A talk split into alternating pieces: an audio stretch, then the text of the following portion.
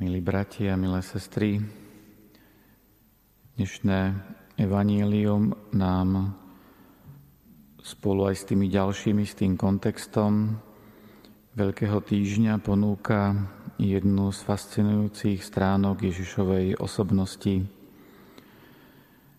Neodpovedať na zradu zradou a v širšom kontexte prekročiť odplatu pomstov, ako to bolo v histórii ľudstva dlho zažité, sa spočiatku zdá ako slabosť, ako naivita, ale práve len vďaka postoju neodplácania sa stávame naplno ľuďmi. Takisto skutočný pokrok ľudstva nespočíva v moderných technológiách a poznatkoch vedy, ale v tom, že vďaka neodplácaniu sa stávame kultúrnejšími, zrelšími. Na univerzite som niekoľkokrát mal výberovú prednášku filozofie a filmy.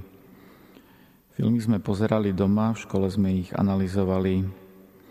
Jedným z vybraných filmov bol americký film inšpirovaný skutočnými udalosťami z deväťdesiatych rokov, preložený do češtiny a slovenčiny medzi riadkami. Anglický názov bol iný.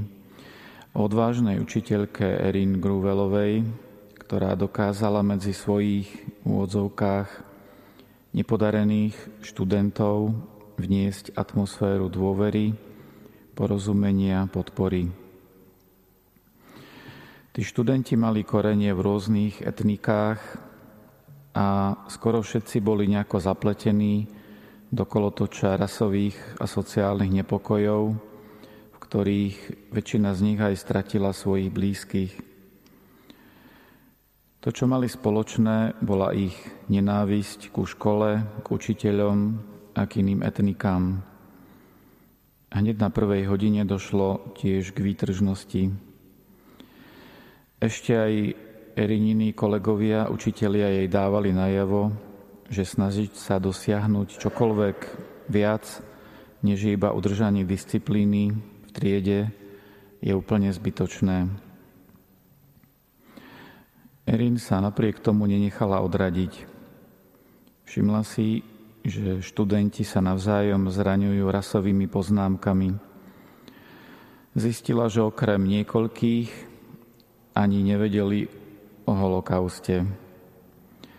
Dala im prečítať denník Anny Frankovej, záznamy židovského dievčaťa, ktoré sa s rodinou skrývalo v Amsterdame za vojny, ale po prezradení svoj mladý život skončilo tesne pred koncom druhej svetovej vojny v koncentračnom tábore. Erin ich požiadala, aby si podobne úprimne ako Anna písali zápisky o ťažkých situáciách vo svojich životoch. A aby podobne ako Anna hľadali odvahu čeliť aj zdanlivo neriešiteľným situáciám. To naštartovalo proces zmeny študentov. Z ich zápiskov vyšla kniha a Erin založila a dodnes vedie organizáciu Freedom Writers Foundation, ktorá ponúka skúsenosti s tým, ako podporovať to najlepšie v každom študentovi a medzi študentmi navzájom. Pri tom filme som si uvedomil, ako je veľmi dôležité dôverovať v dobro v ľuďoch aj vtedy, keď nielenže ho nevidíme, ale naša skúsenosť nás presvieča o úplnom opaku. Dôverovať nie nejako naivne, ale vytrvalo. Spoločnosť aj naša vlastná myseľ nám pri najmenšej zámienke podsúvajú tú horšiu stránku druhých a udržiavajú nás v mnohých nefunkčných stereotypoch, ktoré ničia vzťahy. Ježiš však bol ochotný do takejto reality vstúpiť a svojou zraniteľnosťou ju posúval k niečomu lepšiemu.